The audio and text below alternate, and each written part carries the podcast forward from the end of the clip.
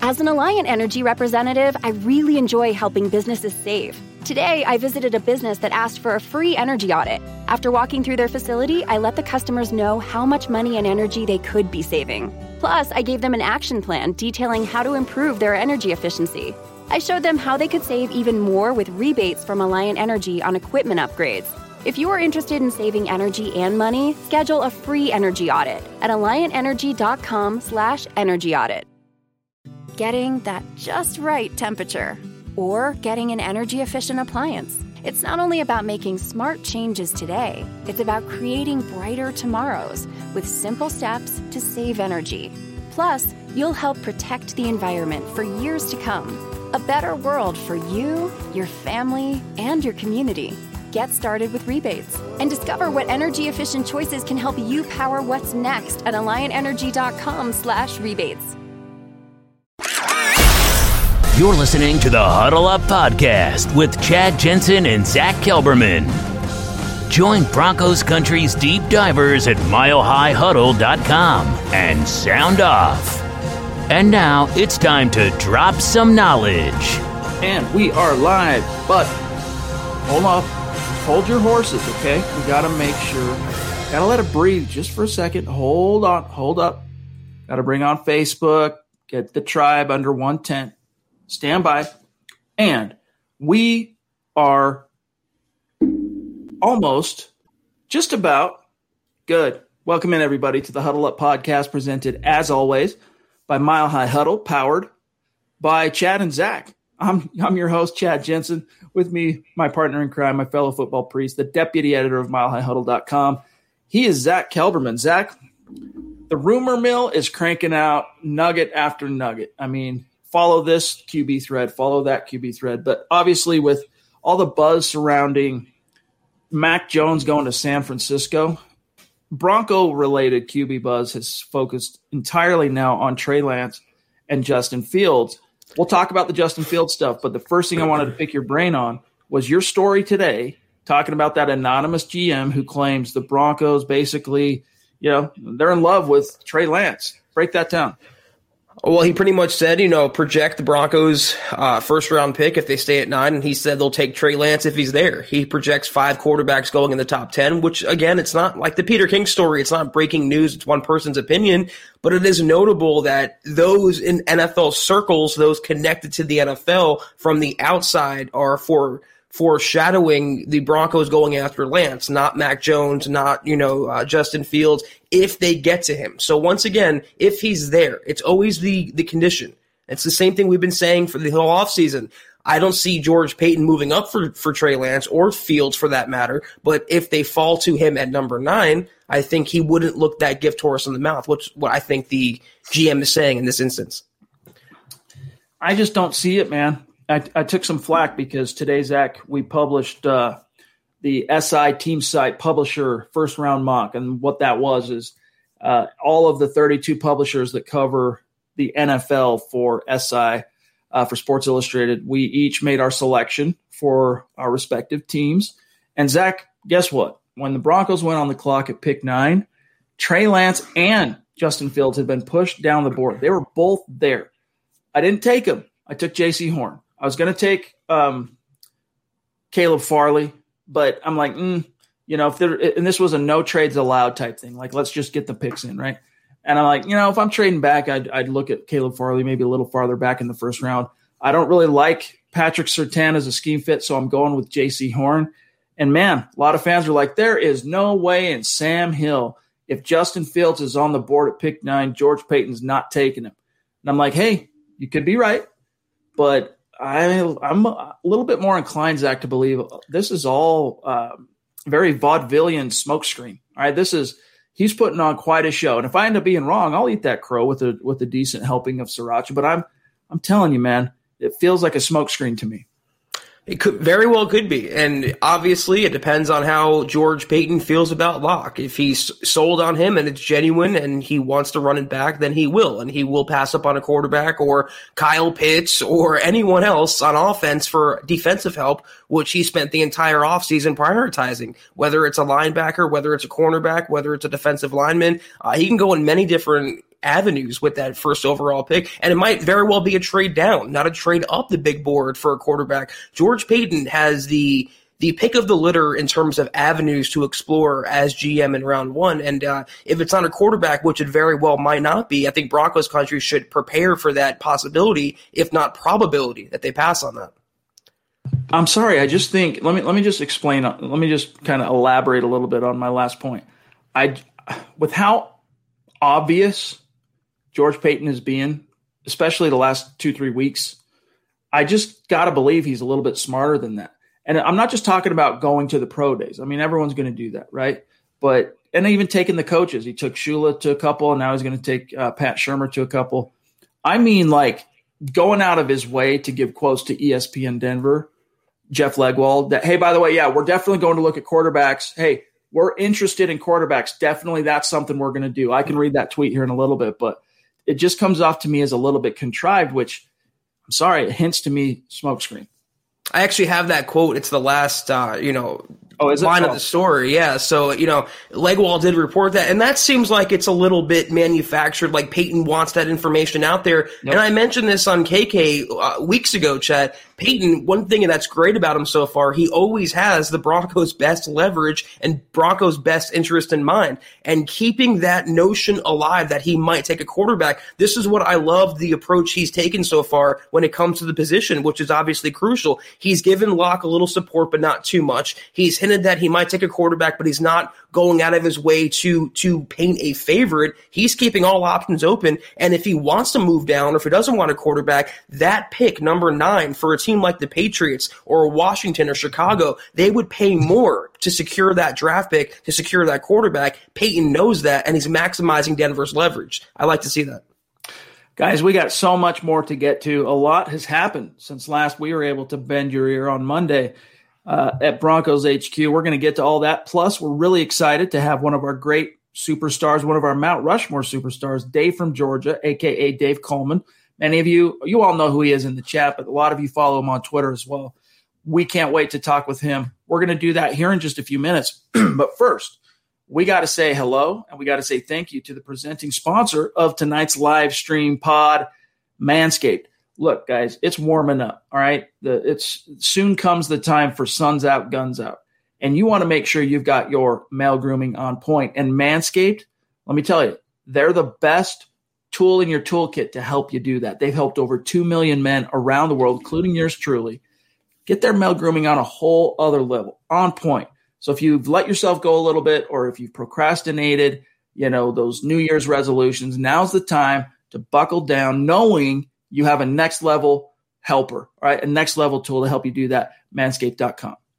That's right. And for some of us, it's sun's out, guns out already. I mean, I can attest to that. I can finally wear a tank top to the gym and not be freezing when I come out, Chad. But I want to, show my arms off or show my neck off or show parts of my body off my chest that I wouldn't normally otherwise do. And if you're going to do that, even going to the gym or running out to get food or whatever, you want to look good and feel good. And Manscaped with the lawnmower, I've been saying this for weeks now, and it's the truth, allows you any part of your body to feel better and look better. But I'm holding, as you can see right here, the crop preserver for Manscaped. It's the anti-chafing ball deodorant. And listen, I know it's a very graphic term, a very blunt term, but for guys, we walk a lot, we sweat a lot, things happen down there. This takes care of that. It really preserves and enhances, as it says in the title, your lower parts. And for any man knows what I'm talking about right now, it gets intense and it gets dicey at times. So Manscaped allows you to do that, Chad, and I cannot be happier with their line of products. Plus, if you're one of those gym rats, all right, you've got everything from the, as Zach just mentioned, as well as the crop cleanser and these crop mops. All right, these are extremely handy for those of you that are in the professional realm. You can maybe peel off 30 minutes to get to the gym and do a mile or whatever it might be. Don't either have time to hop in the shower at the gym, or maybe you don't quite trust those showers enough to get in the shower.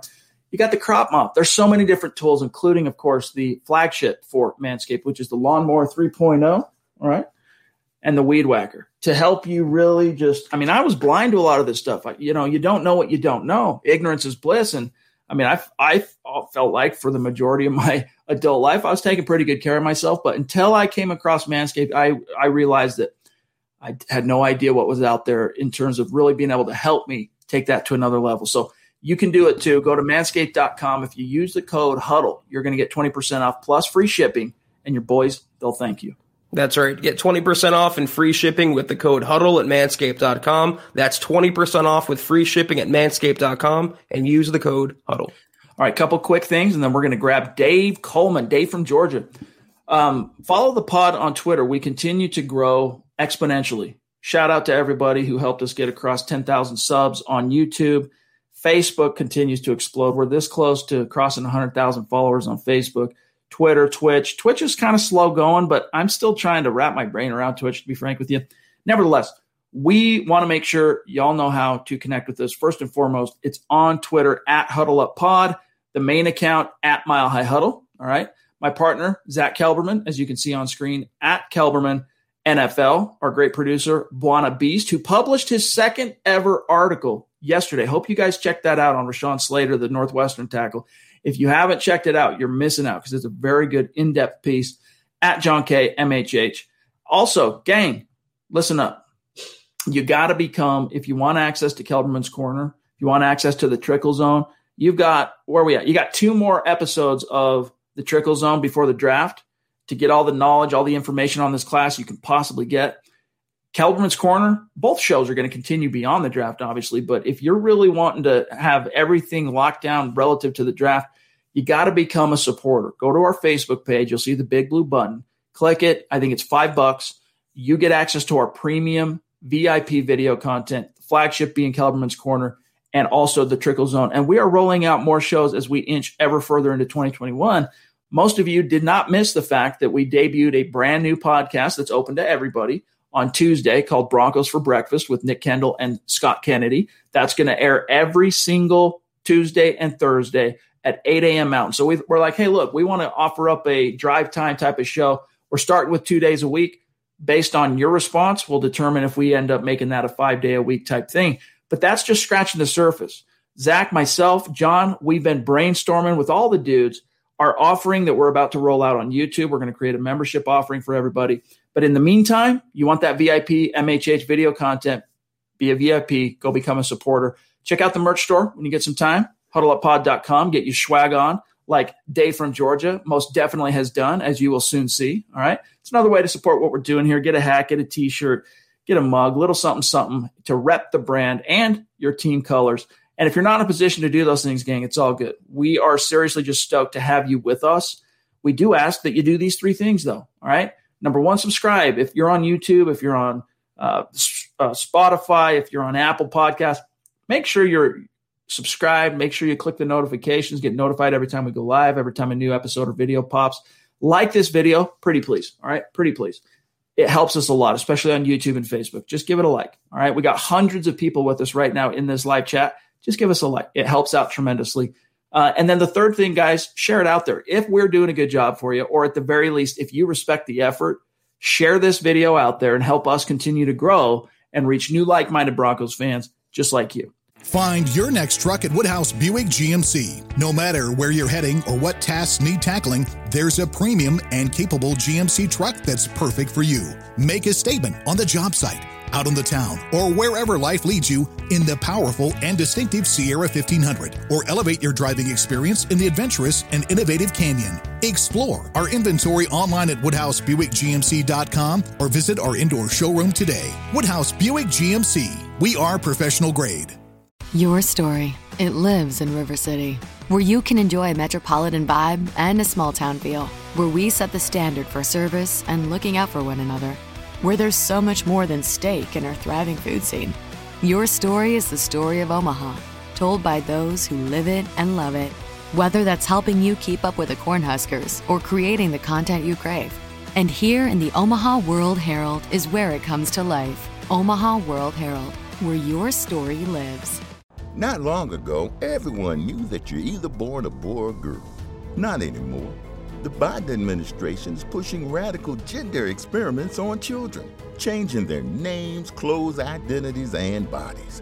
Joe Biden and his left-wing allies push boys to take estrogen to appear more feminine. They push girls to take testosterone so they grow facial hair. Biden and progressive leaders promote puberty blockers to keep kids from developing to normal men and women. These drugs can leave you sterile, infertile, impotent. Joe Biden and the new left even promote surgery on teens and young adults, removing breasts and genitals. They want boys in our daughters' bathrooms and sports teams. And now, the Biden administration is planning to issue new rules that would force doctors to prescribe dangerous drugs and worse. Tell Joe Biden and left-wing leaders across America, hands off our kids. Paid for by America First Legal. All right, without further ado, we are going to say hello to one of our great superstars, long awaited. Finally, the time has come. Dave from Georgia, a.k.a. Dave Coleman, my friend. We have seriously been really looking forward to this. We were so stoked that you accepted the invitation to come on. How are you? And welcome. I'm doing really good. Thank you. It's a pleasure to be on with you guys tonight. Now, since this is our first time to sit down and talk with Dave, we got to roll it back to the questions that started this whole thing. All right. And I'm going to roll with the first one. And that is, Dave, you are one of our great superstars who embody and exemplify our hashtag state of being, right? Broncos country is not a geographic location. It is a state of being. It's wherever you are. And obviously by your title on YouTube or your handle, you're in Georgia. So tell our great community how you became such a dedicated, passionate, knowledgeable Broncos fan, living abroad, so to speak. Well, I'm actually a transplanted Broncos fan. I grew up in Fort Collins. Okay. So I got to actually go to some summer training camps back in early 80s, late 70s. Dave, first of all, can you show your shirt off? I'm just curious for my own personal brand right there. Let them hate, baby. I love it, Dave. Appreciate you picking up the shirt and rocking that. I want your opinion, obviously. I believe for the most part you share a mind and your hive mind with Chad and I about Drew Lock. How pretend you're George Paton. How would you go about the quarterback position? Would you acquire a first-round quarterback? Would you run it back with Locke for one more year? What's your confidence level on Locke, and what would you do if you were the GM? Well, I think Locke's going to surprise some people this year. Having some time in the offense is going to greatly improve his thinking ability. But if it happens and we draft a quarterback, you know, I'll support him too. So that's right. You gotta support the name on the front. I feel like we're if we give up on him now, we just wasted a premium pick. So Fat Cat's jumping in early with a super chat. Appreciate you, bro. He says, just dropping a little love. What's up to the priest, the beast, and the man from Georgia, Dave. And then he gives the peace sign. Shout out to you, Fat Cats. Appreciate you. Hey, you brought up Fort Collins, where you're from. You brought up going to training camp. That was back in the day when training camp was in Greeley, right? No, they actually had them on CSU campus. Okay, very cool, very cool. But, I actually got to meet Randy Gradishar. He's just an absolute gentleman. I mean, nothing like you like what you see him on the field. I mean, he's just an absolute gentleman off the field. He was an animal, Zach. Dave, we already got a comment from Robert Kitchens. Damn, Dave, you got a Knowshon jersey. You must really like the Broncos. This is a perfect time, Dave. You told us about this off camera. Why don't you share your personal story involving Knowshon? Well, hold on. This is the prophet Dave, okay? This is Nostra Dave. All right, go. All right. Well, I worked in the downtown bar industry here in Athens, Georgia, and I got to meet a number of Georgia players. And Knowshon was one of them. He was really nice. He was just as polite as can be. And I had a couple interactions with him. And the second one, I was getting close to the draft, and I told him, you know, Denver's ability to draft running backs, you might end up there. Well, that year they ended up drafting him in the first round, so I was pretty psyched about that. That's right, Knowshon Moreno, former Georgia Bulldog. I'm trying to remember now off the top of my head if he was the first Josh McDaniels draft pick or if it was Robert Ayers. They both came in that first round. I want to say it was Knowshon, then Ayers, but yeah, I think Knowshon was 12th or something like that.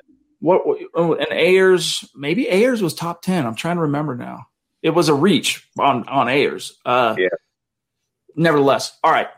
So obviously you got a special connection with Knowshon Moreno. We've gotten your take on kind of the quarterback situation. So that being the case, like, you're going to rally behind whatever quarterback puts on the jersey, takes that snap under center, just like most fans. But what do you want in a perfect world, Dave? What do you want to see your Denver Broncos do in the first round? You got a prospect, you got a position. What do you got your heart set on? I still feel like we could trade back and get some really, really good premium defensive players. We spent so much time, we spent so much effort on offense over the last couple of years. I think we really need to concentrate on our defense, and that way we're not down 7 defensive backs at the end of the year. Dave, I'm curious. I want to just take it back to the past for a second. I like to ask us on every Super Chat Superstar segment. I realize we haven't had you on to ask. As a Broncos fan, you know where I'm going with the question. What's been your favorite memory? What's been your least favorite memory in Broncos country? Well, see, I would have to say my favorite memory, and this may actually surprise you, it was the wild card playoff game against Jacksonville. That was the one and only Denver Broncos game I ever got to attend. And I think that was quite possibly the best game ever. Wait, so are you talking about the one in 96, the home loss, the big upset loss? The next year when we beat them. Right, in the wild card. That's right, because that was the divisional round. You're right. That was probably my favorite Broncos memory there. I'd have to say, as far as my worst, I'd have to say, I don't know if any of you remember the name Matt Robinson. He for some reason, he played for the Jets, and one season he just absolutely ripped us apart, and Dan Reeves did everything he could to trade for the guy next year, and I think he was gone midway through the season. Was he a running back? No, he was a quarterback. One of the two, yes. I just Googled him. All right, now what was his connection to it? What was the Matt Robinson connection to your story? He was my least favorite Broncos memory. Oh, he tore us up. He wasn't worth what we gave up for him, and like I said, he was gone the next year. Dude, I have no memory of this. Oh, it was before my time. Okay, all right. Sounds like Flacco. 1980. Yeah. All right. Cool, man. Okay. I got one more for you, Dave. All right. Muhammad jumping in with a super chat. Good to see you, bro. He says, good to see you, Dave. Appreciate you. And we got also another one here. John's telling me from Michaela. Love you, Michaela. Appreciate you. It is our everlasting lament that coming on the show is not in the cards. But if that ever changes, Michaela, you let us know, because we would love to sit down and chat with you. She says, football priest plus Beast, plus Dave from Georgia equals one hell of a pod. Thank you, Michaela. That's awesome. All right. So that being said, it's somewhat of a controversial topic.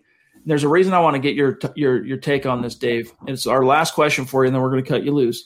Okay. The Denver Broncos players collectively announced on Tuesday via statement provided by the NFLPA that they are not going to attend the voluntary portion of OTAs, which is set to kick off around the NFL April 19th. What was your gut reaction to that? And how much does that really matter in your book? Well, I mean, how much time are we actually talking about here of them missing? And it's not like they're not really going through full practice sessions. So I don't think it'll be too much of an issue, but you'd still like to see him out on the field. All right, buddy. Hey, man, it's been a blast getting to sit down and talk with you. Finally, we've really been looking forward to it. And thanks for making some time for us. Look, guys, I forgot to actually put Dave's Twitter account on the on his handle there. I'm trying to remember. Is it Dave? Hold on. Let me pull it up real quick. Dave from Georgia. Easy to remember. At Dave from Georgia. All right. Everyone can remember that. All right. At Dave from Georgia. Follow him on Twitter. Very fun, very engaged Twitter fan in Broncos country. He's Dave Coleman. Thanks for joining us, my friend. And we look forward to seeing you in the chat. And thank you for everything. Seriously, dude. Shout out from the heart from all of us. Thank you for your support and what you mean to our community and to us as staff as well. Thank you. Thank you all. Thank you, Broncos country. All right. Let them hate, baby. Let them hate. Rock it, dude. Let them hate. All right, buddy. We'll see you, Dave. Thanks, Dave. There he goes. Dave Coleman. Love him. I love that guy. For real. He's a he is the genuine article. And I'm not lying when I said I look forward to talking with this guy. I just wish I was not about 3 or 4 minutes late pre-show, so I could have caught up with him a little bit more. But Dave, we'll rectify that another time. Trust. We'll catch up another time. We'll get you back on the show. It'll be a gas. So find your next truck at Woodhouse Buick GMC. No matter where you're heading or what tasks need tackling, there's a premium and capable GMC truck that's perfect for you. Make a statement on the job site, out on the town, or wherever life leads you in the powerful and distinctive Sierra 1500, or elevate your driving experience in the adventurous and innovative Canyon. Explore our inventory online at WoodhouseBuickGMC.com or visit our indoor showroom today. Woodhouse Buick GMC. We are professional grade.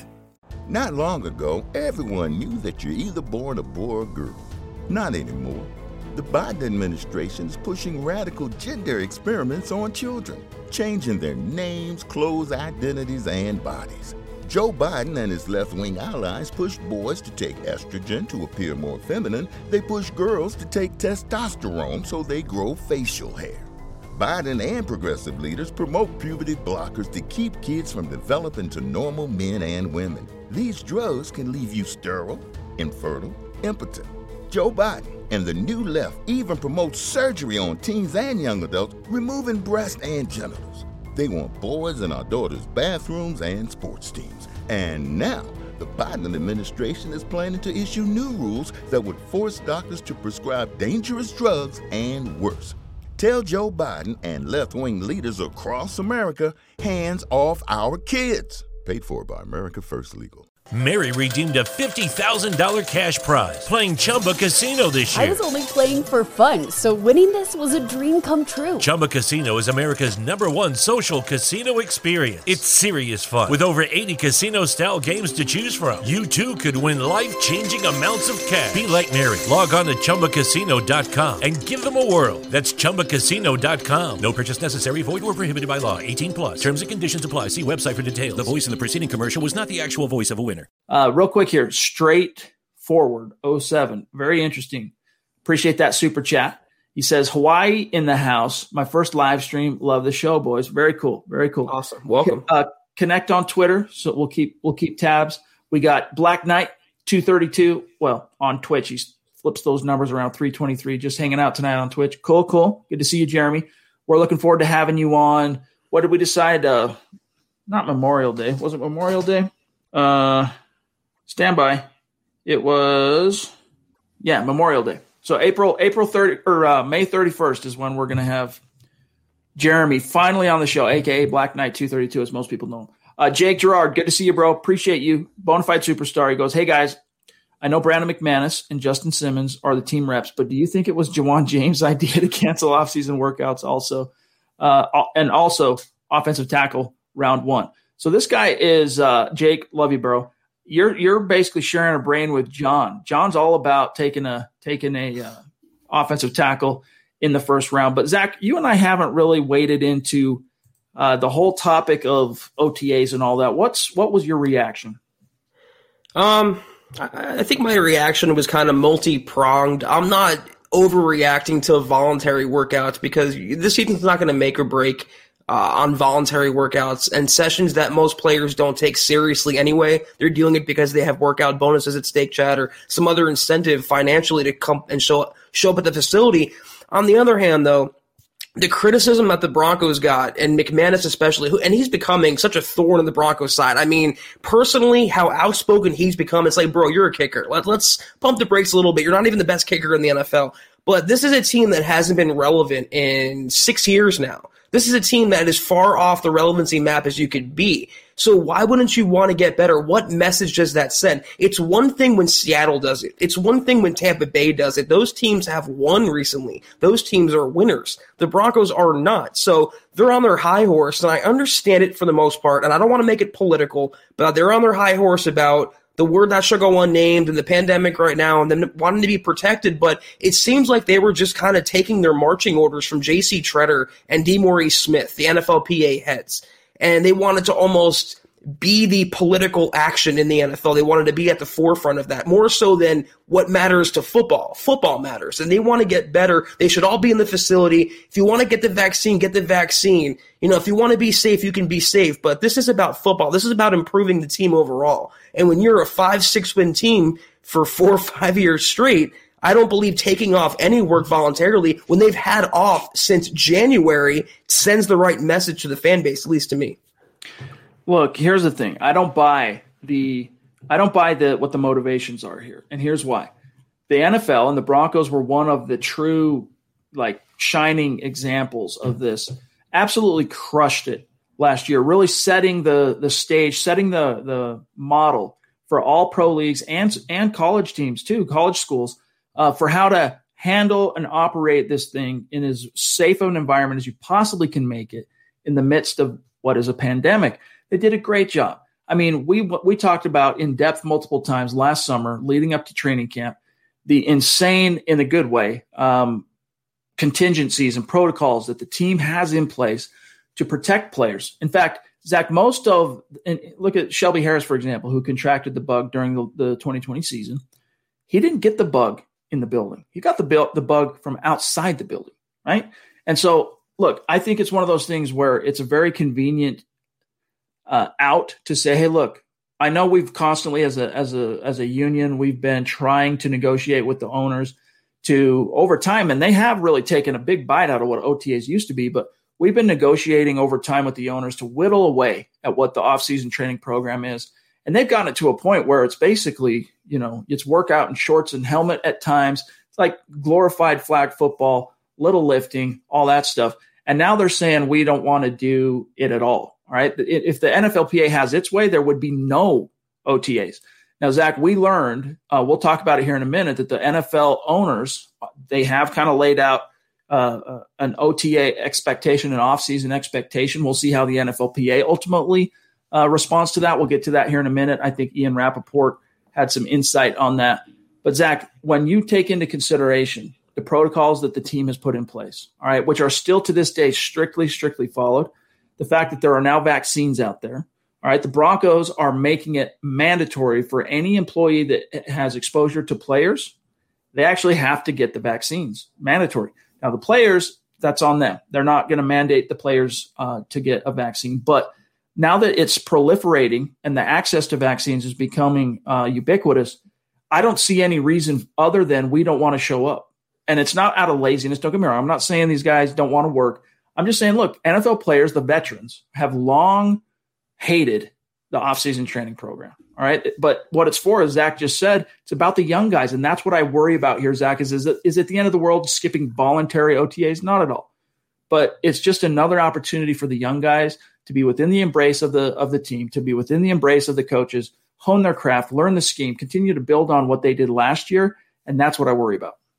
And yeah, and who does that affect the most? That would be one Mr. Drew Lock, who needs the reps desperately in a make-or-break season, and he didn't have it last year, and that was the whole point of keeping Pat Shurmur and the coaching staff around for continuity, and as a team, you're going to decide now to take away that continuity and delay your development until, what, late spring work, early June work, training camp work? I mean, where does it really end? One thing I found hilarious, though, and kind of depressing on one hand, was that Lock was actually criticized because, of course, for not stepping up to his teammates and demanding they come into practice like one man can outnumber the entire team. But also on that token, it's kind of troubling, Chad. Maybe it's just me. I don't get the sense there's a lot of leadership in Dove Valley right now, and that is from the coaching staff on down. I mean, where has Vic Fangio been throughout all of this? Last year with the marching, last year with the protocols, it really says to me in a very large sense that the inmates run the asylum. And I don't like that when you're a losing team that hasn't been relevant in over half a decade now. Dave from Georgia, appreciate you, brother. Really appreciate you. He jumps in with a super chat and a message. Hey, Broncos country, thanks for the lovely time, I'm sure is what it is. Y'all rock. Hashtag state of being, hashtag Broncos country. Yeah, hats off to you, brother. Seriously. And by the way, I know there was a question in there. Knowshon Moreno, like C.J. Anderson, got over 1,000 yards one time. But in Noshon's case, he actually had a 900-plus season his rookie year. He came this close his rookie year to breaking 1,000, came just short. But 2013 was Knowshon Moreno's one and only 1,000-yard campaign. It was in that just prolific Peyton Manning 2013 record-setting offense, 606 points, all the passing records and all that. Knowshon played a big role in that, all right? He totaled double-digit touchdowns from scrimmage, Zach, and 1,000 yards on the ground. Plus, he was one of the better, I'm not going to say one of the best, but he was one of the better pass-blocking backs and one of the better pass-catching backs in his time. Yeah, Nostra Davis got that one right, predicting Moreno going to Denver. And like he said, he was continuing a very long line and productive Broncos running backs that continued well beyond Knowshon Moreno's stint in Denver. Real quick, John. Jerry here, real quick. Jerry, there's an ad on Facebook over the pod. That's a surprise to me. I'm not aware that any ads are running on our content. Could have been YouTube. Facebook. Was it? No, he's on Facebook. So I'm gonna have to look into that, and I will check on that. Dale, good to see you, bro. Appreciate you. It's been fun also, by the way, engaging with you and seeing some of your tweets. Keep it up. He says, I miss catching you guys live. Unless he believes the quarterback is an immediate upgrade over Locke, I can't see Peyton not being focused on improving the team in other ways via the draft. Thanks, John, Chad, and Zach. Yeah, I mean, I just don't think the Broncos are off Drew yet. And because of that, I think they're doing the best they can to send those smoke signals up, and they're going to try and capitalize on what is going to be a feeding frenzy for, you know, because look, these are publishers. This mock we did, I'll pull it up here. But the mock we did, the publisher mock, these are team site. These aren't just team site experts. All right. These aren't just experts on the team they cover. I mean, many of these guys are the Mike Clisses of their market. These are guys like Mike Fisher in Dallas, for example, covers the Dallas Cowboys. I mean, he's the guy that's riding on Jerry Jones' jet with them when they go to away games, stuff like that. Like, these guys know what's up. It was really surprising to me, Zach, really surprising with all of the hype we've been hearing to see both Justin Fields and Trey Lance there for the Broncos when I went on the clock to pick for them at 9. Find your next truck at Woodhouse Buick GMC. No matter where you're heading or what tasks need tackling, there's a premium and capable GMC truck that's perfect for you. Make a statement on the job site, out on the town, or wherever life leads you in the powerful and distinctive Sierra 1500, or elevate your driving experience in the adventurous and innovative Canyon. Explore our inventory online at WoodhouseBuickGMC.com or visit our indoor showroom today. Woodhouse Buick GMC. We are professional grade. Not long ago, everyone knew that you're either born a boy or a girl. Not anymore. The Biden administration is pushing radical gender experiments on children, changing their names, clothes, identities, and bodies. Joe Biden and his left-wing allies push boys to take estrogen to appear more feminine. They push girls to take testosterone so they grow facial hair. Biden and progressive leaders promote puberty blockers to keep kids from developing to normal men and women. These drugs can leave you sterile, infertile, impotent. Joe Biden and the new left even promote surgery on teens and young adults, removing breasts and genitals. They want boys in our daughters' bathrooms and sports teams. And now, the Biden administration is planning to issue new rules that would force doctors to prescribe dangerous drugs and worse.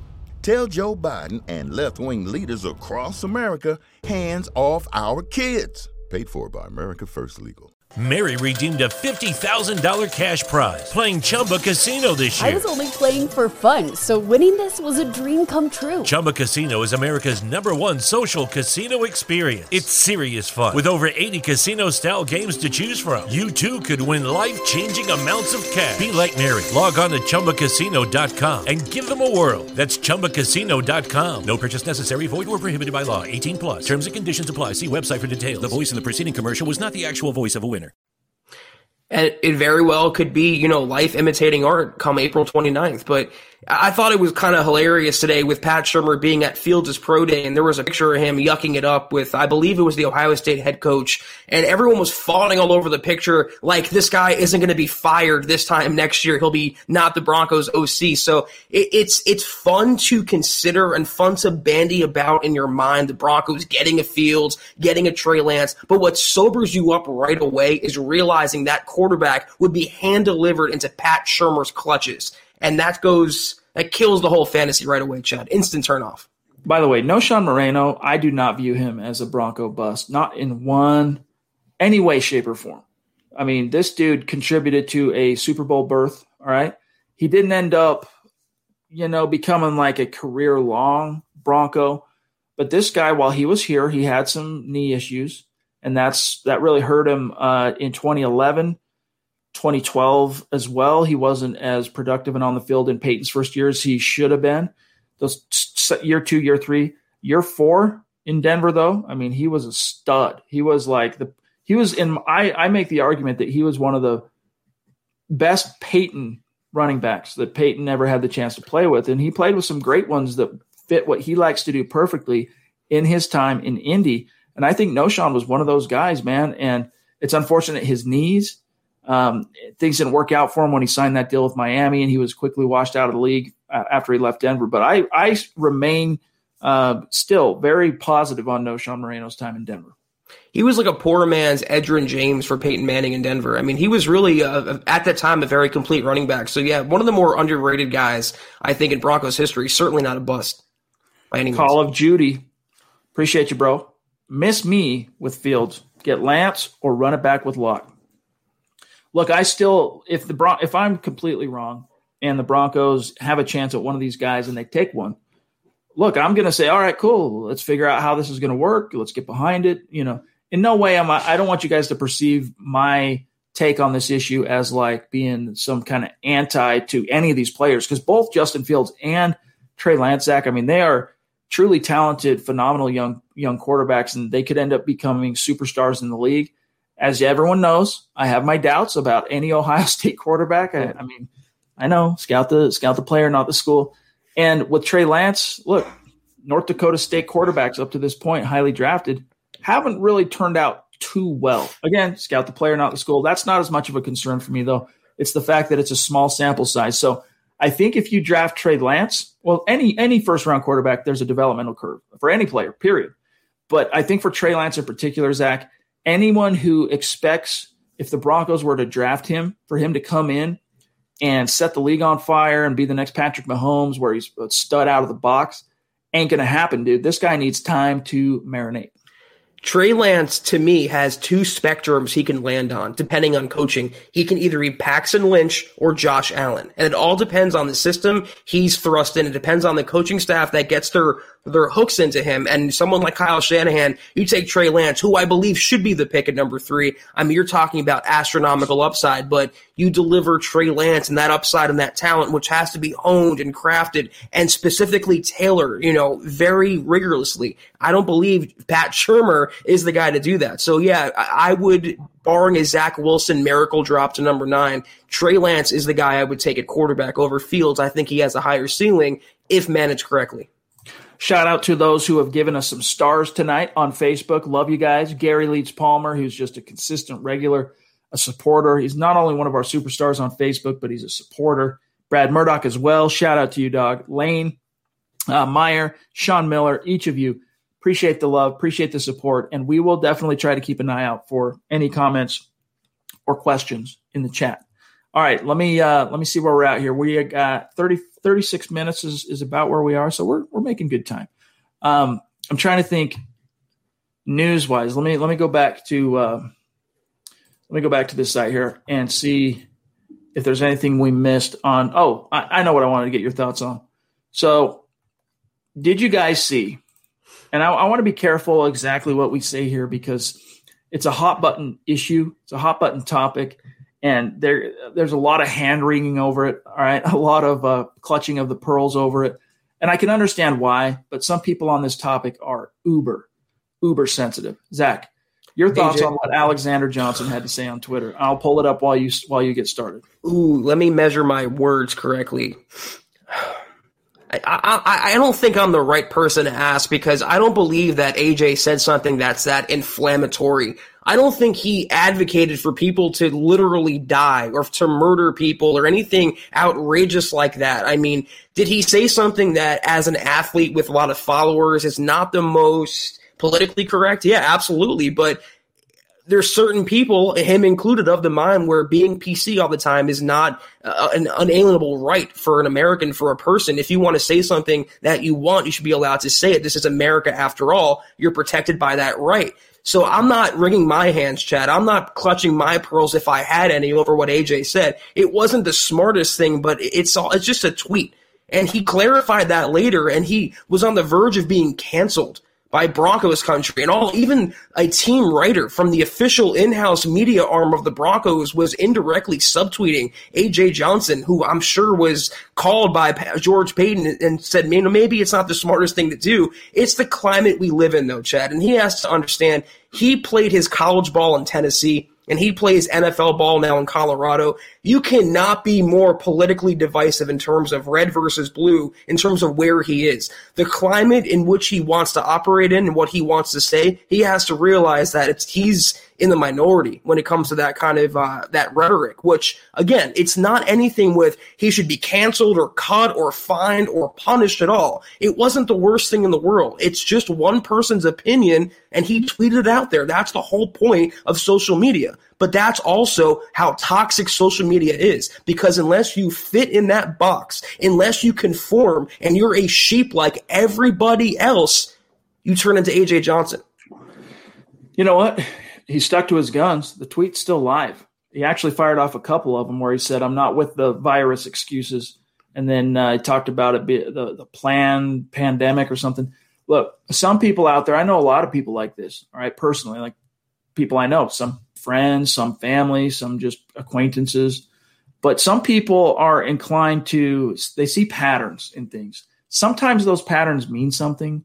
Sometimes they don't.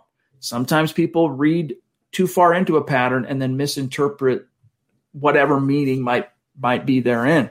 In Johnson's case, maybe he's one of those guys. I don't want to call him a conspiracy theorist. I don't want to call him a tinfoil hat guy, although this is kind of a little bit of a tinfoil hat type topic. All right. But then he goes on to say here, quote, sorry, this site's being a little weird right now. Quote, I'm definitely rocking with my team and I support my teammates about not being in person based off all the other factors that help the individual players. What are those factors? I'm curious what he's even pointing to there. Just not for excuses around the pandemic, a planned pandemic, to quote him, close quote. So that's what AJ said. And as you put it quite eloquently, Zach, the way he was very much made himself a pretty big bullseye on his back on Twitter especially. He became a pariah overnight, but in terms of 5 minutes. You're talking about again, in another fan favorite in Broncos country's eyes, where there's one little quote unquote perceived transgression and they're completely ready to wash their hands of him. You're talking about the dinosaur. This is a guy that everyone loved last year for his on-field play. And that's what we should all love about him, Chad, his on-field play. I don't care about his political views. I don't care what he thinks of the pandemic. I don't care about his conspiracy theories. But you know what? He's allowed to believe that. He's a human being. He's an American in this country. He has free will and a right to express himself. So whether you agree with it or not, it's his opinion. Does that impact how he plays the game? No. And that's what all Broncos fans should care about, how he plays football. Everything else is secondary. Why Broncos fans or media can't understand that is sickening to me, honestly. Look, I don't agree with him, all right? I'm not advocating that it's a correct philosophy or correct take, but I do at least respect him for having the gumption to say something he knows is probably going to be controversial. And for that, I say, look, you're standing in the teeth of some pretty serious criticism. And, you know, in a lot of cases, those guys, they get the calls from team PR and whatnot, or they even start seeing the backlash. They quickly delete. He hasn't done that. All right, turning the page. Andy Cowhick, good to see you, bro. Appreciate you. For a very young team that just went 5-11, you'd prefer to see them get as much time together as possible, but it is what it is. Can't wait for draft day. # Denver Broncos for life. Thank you, Andy. Appreciate you. And on that note, real quick, Zach, I want to bring up what Ian Rappaport said today. Quote, he said, the NFL has announced its offseason plans in a memo to teams with 4 weeks of virtual work, 1 week of on-field teaching work beginning May 17th, then 4 weeks of OTAs and minicamp, with only the minicamps themselves being mandatory. And so we can go into some of this stuff here. I'll try and blow it up for everyone to see here, but that pretty well lays it out. So make no mistake, guys, we can go through the details here. All right. But the portion that the players are collectively choosing to skip next week, that's the voluntary portion. And even though traditionally I mean, look back at all the Broncos teams of the last 20 years when the collective bargaining agreements have the last two anyway have been negotiated, pre-negotiated. All right, you got guys like Champ Bailey, very popular superstar player, John Lynch, going way back to like the 03, 04, 05 teams. You know, those guys showed up to voluntary workouts, all right? Rod Smith. Now, you might say right now, that was a different time and a place. None of those guys had the same concerns about having to deal with like a pandemic as the players in today's current climate are.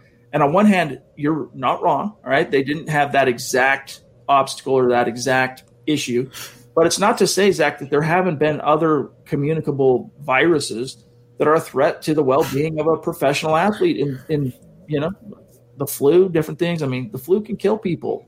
All right, so look, it's voluntary. They're choosing to skip it. I don't think fans should freak out.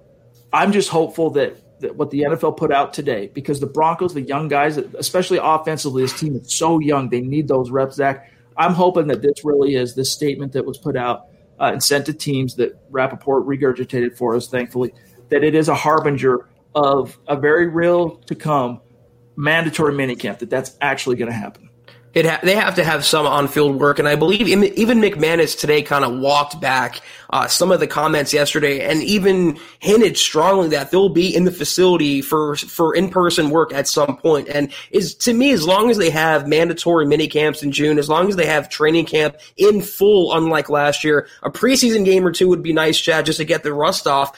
As long as they have those things, I believe they'll be okay. But it does suck for the younger players. It does suck for people like Drew Lock, who need every single rep, every single in-person bonding experience he can get. And it's a shame that, once again, political clout comes at the forefront of a football matter. I don't understand when football and politics became so interwoven. I understand it always has been to an extent, but lately they're just one in the same. And at some points, especially for people like McManus or inhabitants of Colorado, politics supersedes football, and it's depressing.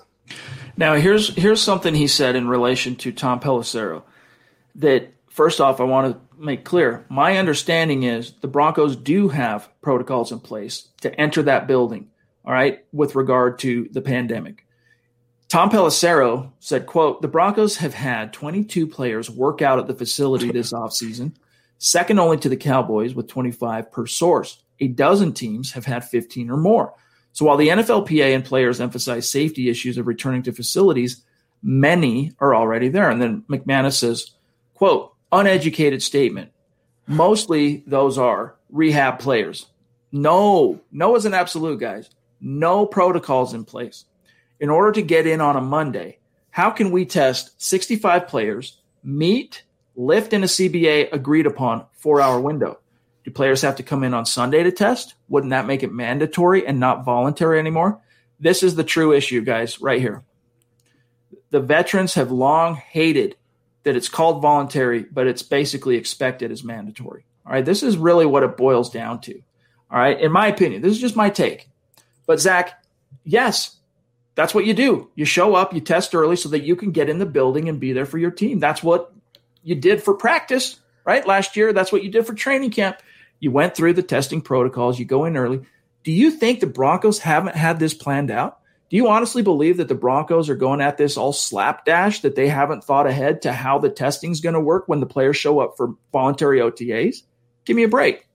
They were at the forefront. They were the cutting-edge organization last year when it came to defeating the virus, Chad. They had all the protocols in place first, and I believe they were one of, if not the first team, to get their protocol approved by the NFL.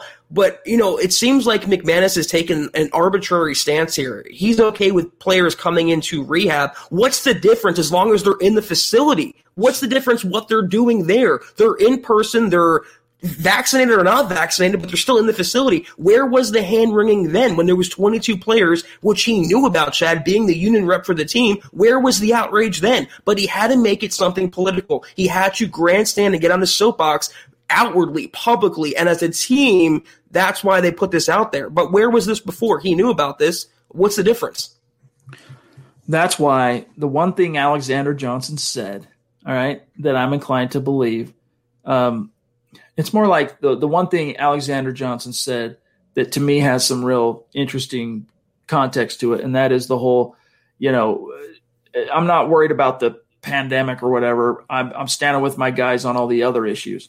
What are the other issues? They don't want to be forced to show up for something that is considered voluntary. They're not getting paid for it, dude. That's the bottom line. All right. Cobsters, good to see you, bro. Appreciate you. You've come on very strong of late. Keep it up, my friend. You're working your way toward being a superstar. Keep it up. He says, I've said it before. I'll say it again. In Locke, we trust. Parsons at 9. The name's Kobe. Right on, Kobe. Huge fan. Right on, bro. Denver Broncos for life. Good Welcome. To see you. Good to see you. And real quick, guys, Eddie, yes, we're going to get you a shirt. Trust on that. We'll get you a Let Them Hate t-shirt sent your way. Believe. All right. We are at 48 minutes, and I got to keep tonight's live stream pod pretty close to the bone on the 60 minutes. Michael, geez, Louise, my friend. Yes, you did. Yes, you did. Been really cool to interact with you on Twitter. I know we just DM'd briefly today, but just also just seeing you in my mentions, and it's been really cool. Appreciate that support. Very generous, my friend. Thank you so much. He says, I told you I'd be here, Chad. Thanks for the Twitter follow. You got it. I do like Drew Lock, but they cannot go into the season with this QB room.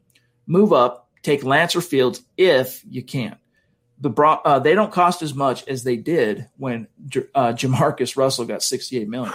Yeah, I want to say it was Sam Bradford was the last quarterback that played on the pre-CBA contract. So as a rookie, so he's, you know, that NFL team who was the Rams, wasn't the Rams? Yeah, it was the Rams, had to pay him like he, you know, was a 10-year vet that's been to multiple Pro Bowls and won a Super Bowl just to get him in the door.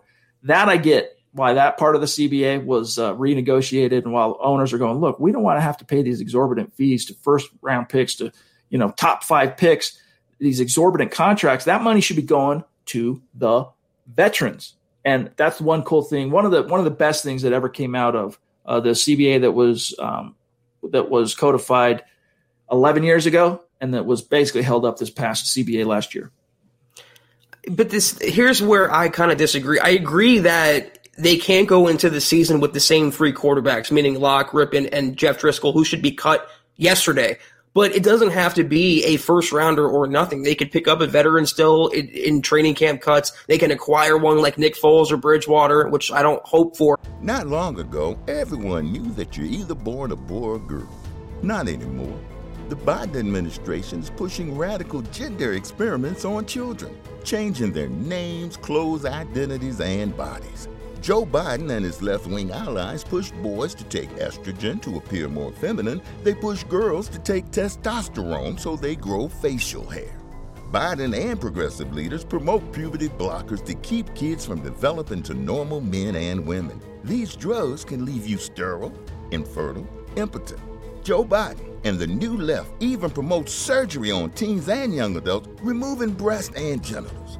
They want boys in our daughters' bathrooms and sports teams. And now, the Biden administration is planning to issue new rules that would force doctors to prescribe dangerous drugs and worse.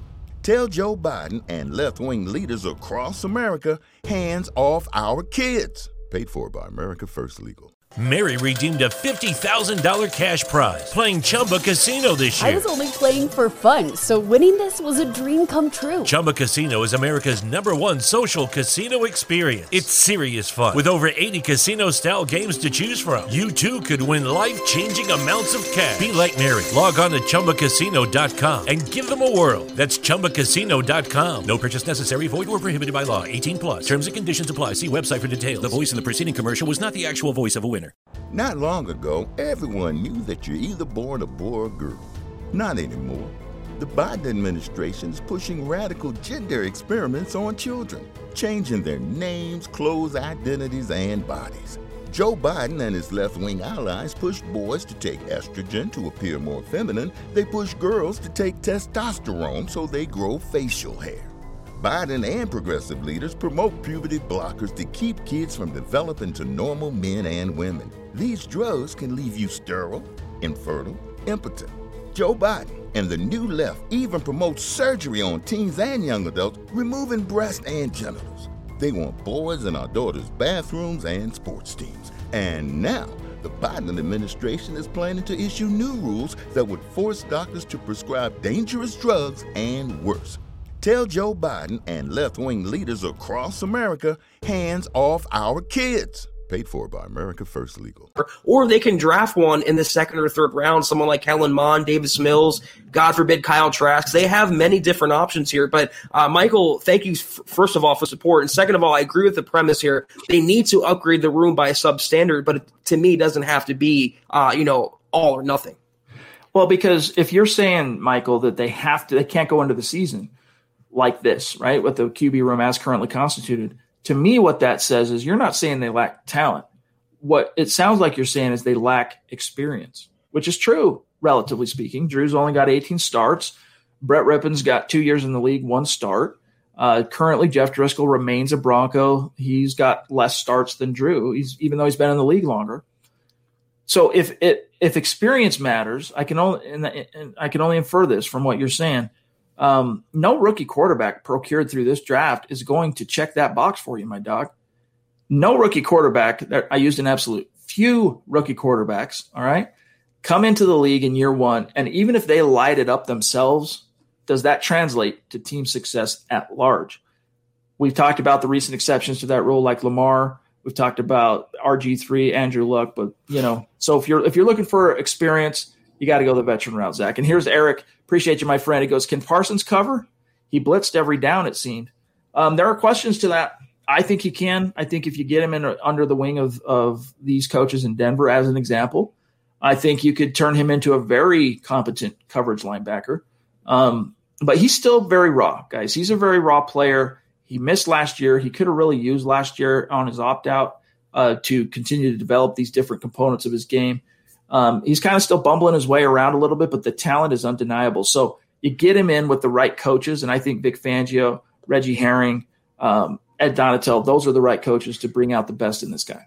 And how about teammates like Von Miller and Bradley Chubb? I mean, that's just what a great learning experience, to get thrown into the deep end. What better mentors to have around you? And what I love about Micah Parsons, again, take away the red flags, which there are many apparently. He can play inside or outside linebackers. So you're basically getting two different players in one and a blue chip linebacker at that. And it's just the last little cherry on top of what could be a top three defense in 2021.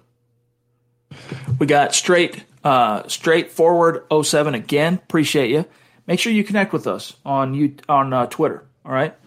Love the moves George Paton is doing. A lot of mystery games on the draft. Keeping the rest of the league wondering. Hashtag making a move. Hashtag poker face. Hashtag let them hate. And Broncos for life.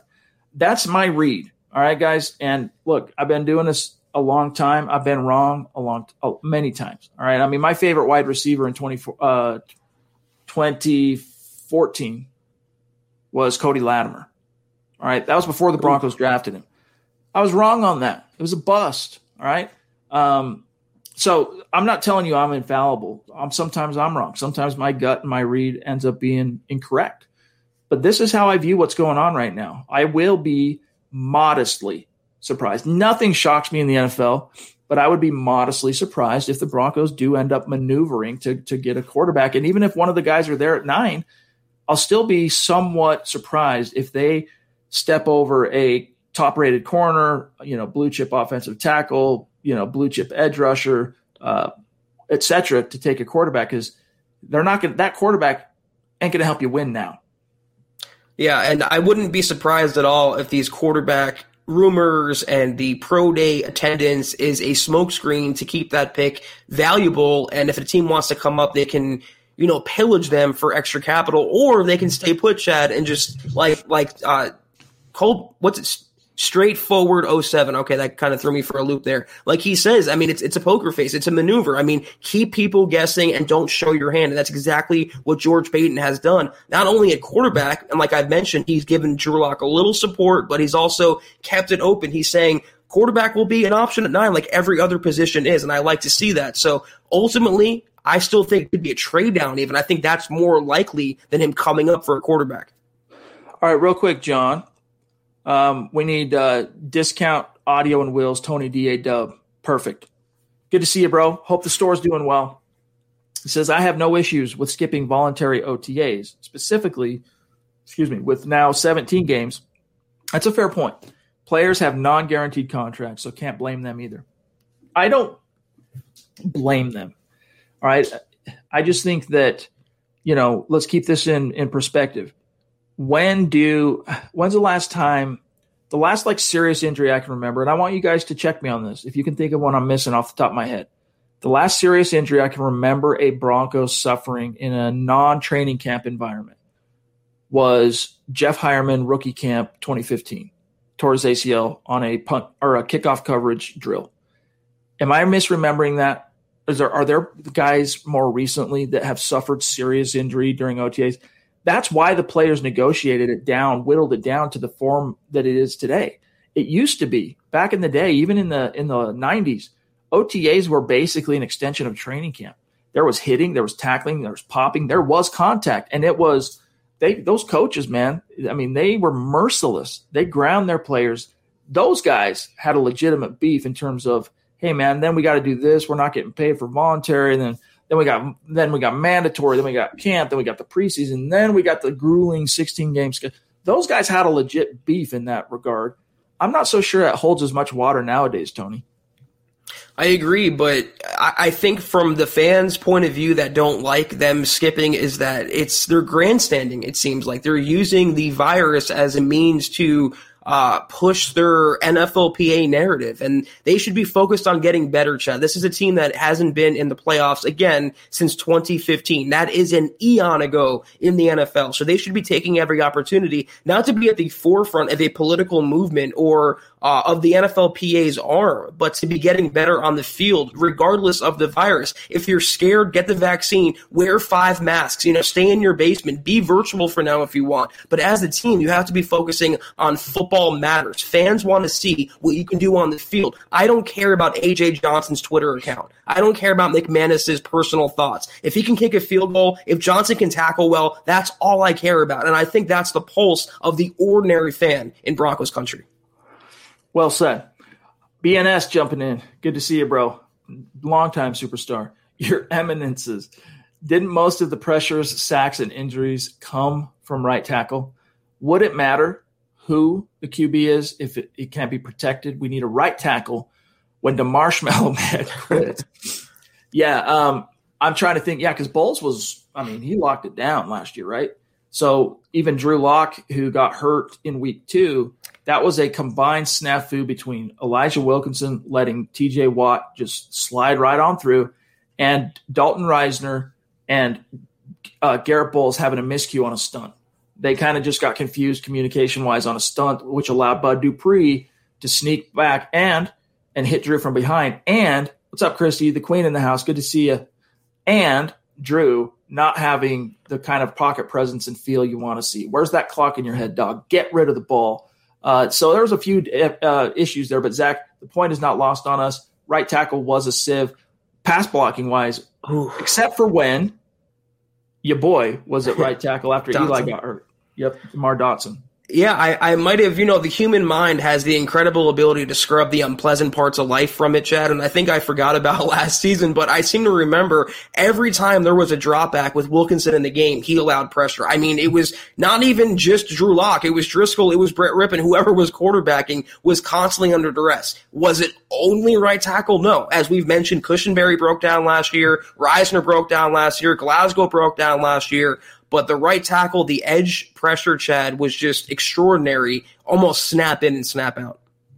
All right. I got to move it along, guys. I'm trying to have some sympathy for your boy here, okay? I'm trying to get to one of my daughter's softball games, all right? She her games just started about a week and a half ago, and they go at the exact same time we stream to you. And guess what?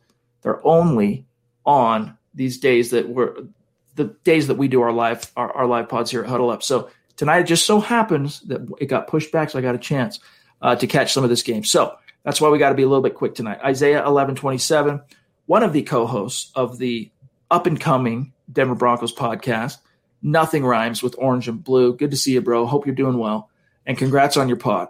The more highlight reels I see of Parsons, the more I want to see this guy in a Broncos uniform in Fangio's defense. Your thoughts? # MHH family. Yeah, dude, I'd be all about it. I would have taken him in that publisher mock, Zach, if he would have been there. He wasn't. Yeah. He was off the board, I want to say, in the top five. Yeah, you and I are two of the bigger proponents in Broncos media of the Broncos actually landing Micah Parsons. I just think he's the last missing link to this defense. They haven't had a dynamic inside linebacker since Denny Trevathan, Chad, and Brandon Marshall was far from that. So you can teach him to cover, you can play him in multiple spots, and there's risk factor if he lands with, I believe, 31 other NFL teams for the most part. But when you have this coaching staff and these players around him, I think he'd thrive here. If he's the pick, I would love it. I would be all about that. Let me tell you real quick. Hold up. Let me pull this up real quick. I know I'm about out of time here, but let me just tell you how the publishers saw the top 10 unfolding real quick, and then I'm going to grab Willie. By the way, what's up, Willie? Thank you, bro. He says, what is up, fellas? I think we're overreacting about OTAs. Can we get a shout-out for John? Also, the horse, the rooster, the device to keep doors closed from entry? Secure.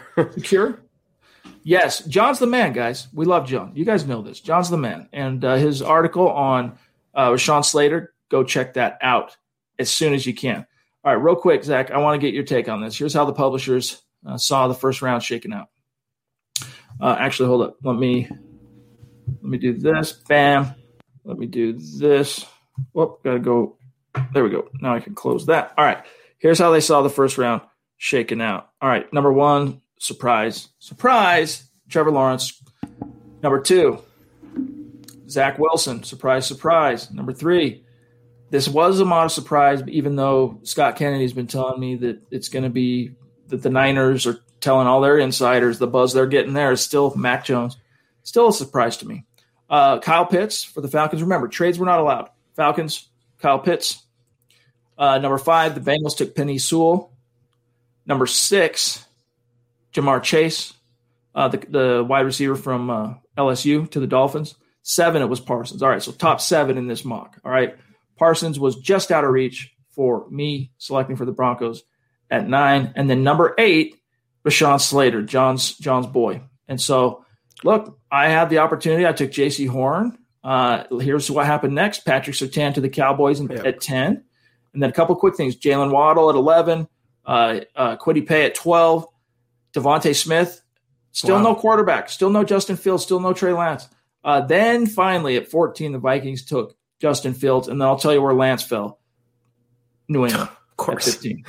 Of course, they would get the steal of the draft. I don't know, though. Slater going to Carolina at 8, them passing on a quarterback. I don't believe that Darnold is their franchise guy. I think he's a short-term rental and a reclamation project. That would be surprising to me if the draft shook out that way, but it'd be beneficial for Denver, Chad, having the pick of either quarterback or the best defensive player on the board. Jeremy, thank you, my friend, for the super chat. Connect with us on Twitter. I'm about out of time, so these last two or three, we really got to rapid fire. He says, where do y'all stand on moving back from 9, drafting Najee Harris, the Alabama running back, depending on how far back we go, and then going after a Kellen Mond, the Texas A&M quarterback, in the second? Zach? You can't go offense, back-to-back. You need defense, and I'm not drafting a first-round running back, Chad. I mean, as Philip Lindsay proved and C.J. Anderson, you can find a running back in any round. I'm of the mind you don't waste a first on a running back, and you can't double-dip like that for a quarterback in the second. So you got to put defense in there somewhere, cornerback, inside linebacker. I wouldn't mind if Mond's the pick in the second, but to go running back then quarterback, I can't get on board with that. See, I wouldn't like Mond in the second. I could live with it in the third, but I'd love it in the fourth on Mond. I just don't think that's how I don't think he's fallen that far, no. Yeah. All right. Thanks, Jeremy. Christian, good to see you, bro. Appreciate you. He said, did you guys see James Palmer's tweet about to take it seriously with Shurmur going to the Fields Lance Pro Day #2? It seems like the writing's on the wall that we're taking one if they're at 9. # Vaughn's comeback season. The writing's on the wall, and they're trying to put it on the wall. They want everyone to see that writing on the wall, Christian. So you got to ask yourself why.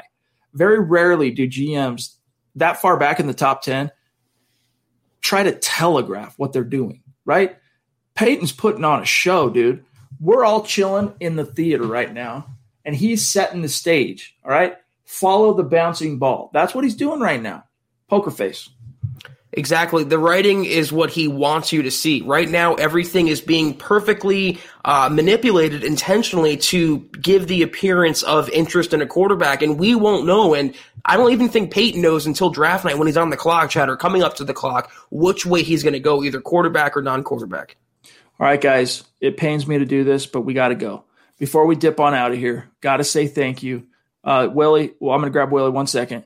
We got to say thank you to those who are giving us some stars on Facebook, our Facebook superstars, we're calling them, which also includes, as we mentioned earlier, Gary, Brad, Lane, Sean, and also Josh Trahill. John, we had one there that you just flashed from Josh. Grab him, and we'll grab Willie. Josh, then Willie. Josh, great show, Chad and Zach. Thank you. Always very informational on what's happening with our Broncos. Now I'm just waiting to see what we do on draft day. Denver Broncos for life. Let them hate. Let's go Broncos. Appreciate you, Doc. Yep, we're inching closer, guys. We're 2 weeks out. 2 weeks from tonight will be draft eve, NFL draft eve. Willie, appreciate it. He goes, I'm not getting paid.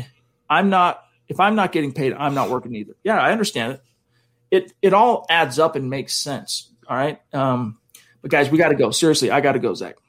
I was going to say, Willie, when you're getting paid millions, though, I mean, it's all relative as well. I mean, you can show up for a couple weeks of voluntary work when you're making that kind of money, at least to me. And I'm pretty sure phase one of the voluntary is 3 days, and you're mostly lifting. Yes. And chilling in meetings and stuff. So, Chris P., thank you for the super chat, my friend. He says, good show. Go Broncos. Shout out to Dave from Georgia. Much love to you, my friend. It was great to finally get a chance to catch up with you. And we look forward to doing that again. Shout out to Greg. Good to see you, bro. All right, guys. Before we dip out of here, reminder to connect with us on Twitter at HuddleUpPod. My partner, Zach Kelberman, at Kelberman NFL. John K. You know him as Buana Beast. You find him on Twitter, though, at John K. MHH. I'm going to flash that. But here's how you find Mile High Huddle on Twitter, at Mile High Huddle. And then John's. I gotta get John's staged higher because then I got to scroll too far. At John K. MHH. And then, guys, one last reminder, and then I'm going to serve it over to Zach to get us on out of here. We told you. Peace out, Jeremy. Good to see you, bro. We told you about becoming a supporter on Facebook. Do that, all right? Get access to our premium VIP video content. But also, make sure you are both following and liking the Huddle Up podcast page. We just crossed 1,000. It's like a 3-week-old page, and we just crossed 1,000 the last few days. So thanks for your support there, guys. But when you both like and follow the Huddle Up podcast page, which is where we're streaming now on Facebook, that automatically enters you into our giveaway that we do every single week, randomly select one of the followers of that page. Here's a T-shirt, right? So go get that done. And with that, Zach, great show. Have a great rest of your night, and we'll see you tomorrow night, bro. I know you're in a hurry, so I'll make this quick. Thank you, everyone out there in the chat, for another extraordinary podcast. Thank you, John, and thank you, Chad, for another great night. We will see you tomorrow night, 6 o'clock Mountain, 8 o'clock Eastern. Be there. Take care. And as always, go Broncos. You've been listening to the Huddle Up Podcast. Join Broncos Country's deep divers at milehighhuddle.com to keep the conversation going.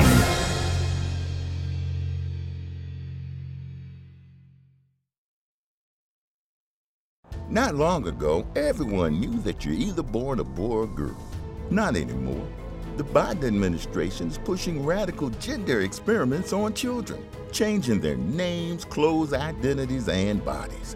Joe Biden and his left-wing allies push boys to take estrogen to appear more feminine. They push girls to take testosterone so they grow facial hair.